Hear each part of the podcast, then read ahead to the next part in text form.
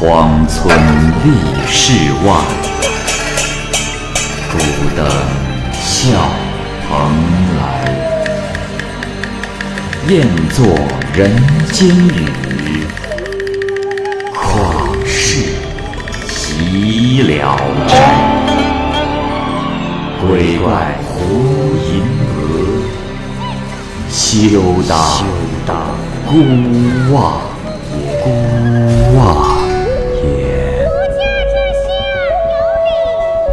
白话《聊斋故事》，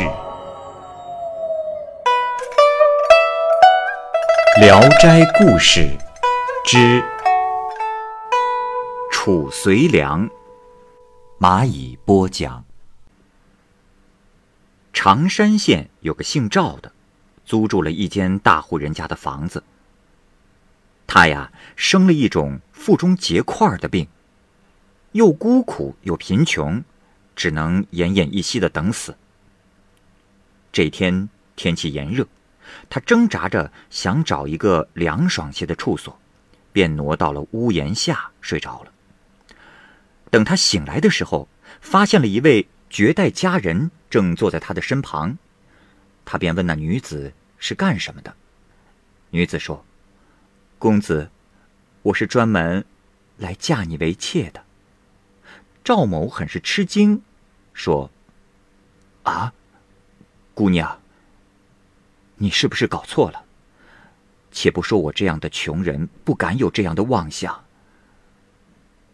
而且我已病入膏肓。”就算是能娶老婆，也毫无用处啊。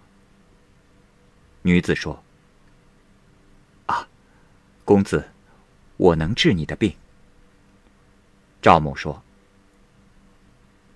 哎，姑娘，我这病，并非一朝一夕能治得好的。纵然有好的药方，我也没钱买药啊。到头来。”结果是一样的。女子说：“啊，公子，我治病是不需要用药的。”说完，他就用手按住赵某的腹部，用力的按摩。赵某只觉得呀，他的手掌滚烫如火。过了一会儿，便觉得腹中的硬块隐约的传出了破裂之声。又过了一会儿。他就想去上厕所，急忙起身，没走几步就解衣大便，排出了许多的粘液，结块啊也顺着排泄下来了。一下子，他只觉得浑身爽快了很多。他返回刚才的地方躺下，并且对女子说：“啊，姑娘，你可真是我的恩人呐！不知姑娘何许人士？”是否能告诉我姓名，好让我为你立个神位，向你拜谢？那姑娘回答说：“啊，公子，不瞒你说，我是个狐仙。唐朝褚遂良是你的前生，曾经对我家有恩，我将他铭记于心，总希望有机会报答你的恩情。这么多年来，我一直在寻找，今天才得以相见。”总算是实现了我心中的夙愿。赵某自惭形秽，觉得自己配不上他，又觉得自己住的房子是茅草屋，烧的是煤烟灶，怕弄脏了女子漂亮的衣裳。女子呢，让他领路回家，赵某便把他带到了自己的家中。只见这家中土炕上铺着碎草，炉灶冰冷，没有生火。赵某说。哎，姑娘，不说如此光景，我舍不得你受委屈。即便你甘愿随我，你看，这坛子里空空，怎么养得起你呀？姑娘说：“啊，公子不必多虑。”他的话音刚落，赵某一回头就看见床上毡席被褥都已经铺好，他刚要发问。又是转眼的功夫，整个屋子都贴满了荧光纸，亮得像镜子一样。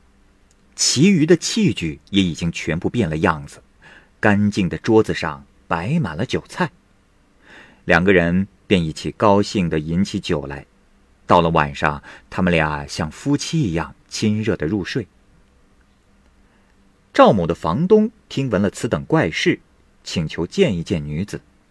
女子啊，就出来相见，没有一点为难的神色。从此消息传开了，前来观看的人是络绎不绝，女子也并不拒绝。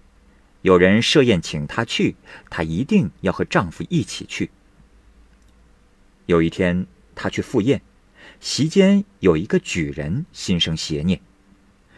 这女子立马就知道了，忽然就对他大声的责问，接着就用手推他的头。那举人的头已然出了窗户，而身子还在屋内。无论是出入还是转身，那人都无法做到。于是众人一起苦苦请求女子宽恕他，他才同意。拉回巨人。一年多以后，前来观看的人越来越多，女子感到非常的厌烦，且被拒绝的人就都骂赵某。到了端午节这一天，他们请来邻居朋友一起饮酒聚会，突然蹦来了一只兔子，女子起身说道：“哎呀，不好，捣药翁招我来了。”便对白兔说：“啊，兔儿，请你先走一步。”兔子赶忙离开了。女子让赵某取来梯子，赵某便到房背后扛来了长梯，有几丈高。庭院里呢有一棵大树，他呀就将梯子靠着大树，这梯子比树梢还要高。女子先登上梯子，赵某也跟随其后。女子回过头来就说：“各位亲友，若想跟随我的话，就请和我一起上梯吧。”大家面面相觑，没人敢上前，只有房东主人的一个书童踊跃地跟在他们后面。他们越走越高，梯子末端与彩云相连，不久连人影儿都看不到。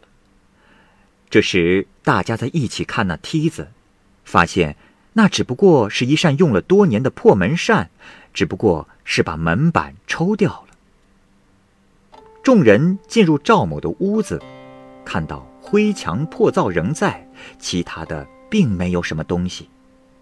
他们想等待书童回来之后问问情况，可是终究还是杳无音讯。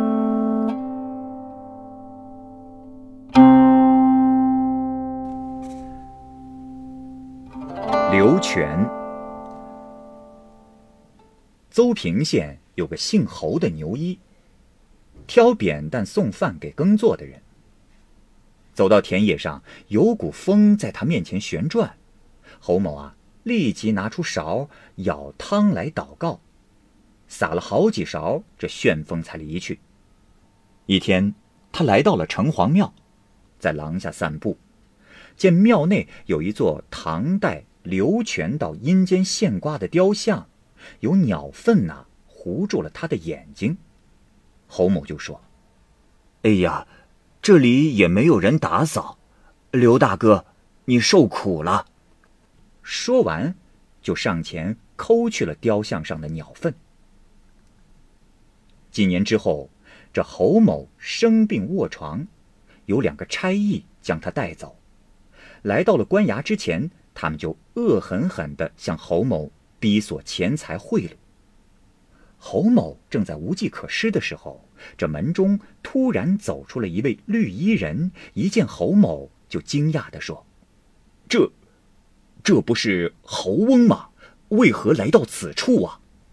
侯某便向他说明了被抓过来的经历。绿衣人斥责两个差役说：“你们两个大胆！这是你们侯大爷！”怎么敢如此无礼？两个差役连声道歉，说原先并不知道。没过多久，有鼓声如雷。这绿衣人说：“啊，呃，侯翁啊，呃，要升澡堂了。”便和刘某一起进去了，让他站在台阶之下，并且对侯某说：“呃，你先在这里等一下，我呀，先进去给你问问情况。”说完，就走上大堂，招了招手，叫下了一个小吏，同他浅谈了几句。那小吏看见了侯某，就冲他拱手说道：“侯大哥来了，呃，你呀也没什么大事儿，呃，只是有一匹马把你给告了，上堂去对个质，呃，便可返回。”然后就告辞而去。没多久。堂上传令侯某，侯某走上大殿跪下，一匹马也跪了下来。官员就问侯某道：“堂下之人，这匹马说是你把他要死的，可有此事啊？”侯某说：“呃，大人呐，冤枉呐！此马得了瘟病，我拿医治瘟病之药医治他。”可惜没有治愈，隔了一天，他就死了。哎，这与我何干呢？那匹马也像人一样说话，和侯某争论的很激烈。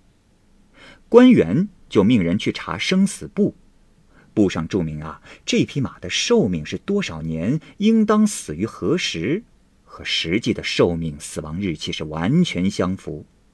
官员于是呵斥道。我说马呀，是你阳寿已尽，为何胡乱控诉他人？嗯，就将那马轰了出去。官员对侯某说：“你助人为乐，可免去一死。来人呐，送他回去。”仍旧命令两个差役送他回家。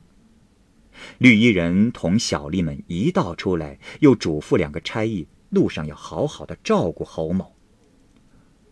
侯某说：“今天有劳二位了，我们素不相识，承蒙二位如此的庇护和关怀，呃，请二位告诉我姓名，日后一定报答。”那绿衣人说：“啊，恩人呐，三年前我从泰山回来，路上又饿又渴。”难受的要死，经过你们村外时，承蒙你舀汤饭给我喝，这恩情到现在也不敢忘啊。那像官吏模样的人说：“ 恩人，我就是刘全，以前遭受鸟粪玷污，被糊住了双眼，闷得我不能忍受，承蒙你用双手亲自将鸟粪剔除，这等的恩情。”我也不敢忘啊，无奈这阴间的酒饭不能来敬奉宾客，就此告别吧。侯某这才醒悟过来，就到了家。回到家以后，他想留下二位差役招待他们，但他们却连一杯水也不敢喝就走了。侯某苏醒过来，才知道自己两天前就死了。从此以后。侯某是更加的行善积德，每逢节日，他都要拿酒去祭奠刘全。八十二岁依然是体格强健，能够跃身上马奔驰。这一天，他在路上走着，远远的就看见刘全骑马过来，好像要出远门的样子。两个人相互拱手寒暄了一番以后，刘全说：“恩人呐。”你的阳寿已尽，勾魂的文书已经发下来了，勾魂的鬼将会把你带走。呃，我想阻止也不行。呃，你还是赶紧回去准备后事。三日后，我与你一道上路。呃，另外，我在地下替你买了个小官儿呃，也不会有什么困难。说完就走了。侯某回家告诉了妻子，又请来亲友一一告别，然后把棺材、衣服都准备停当。到了第四天傍晚的时候，侯某告诉大家：“刘大哥到了。”说着就进入棺材，去世了。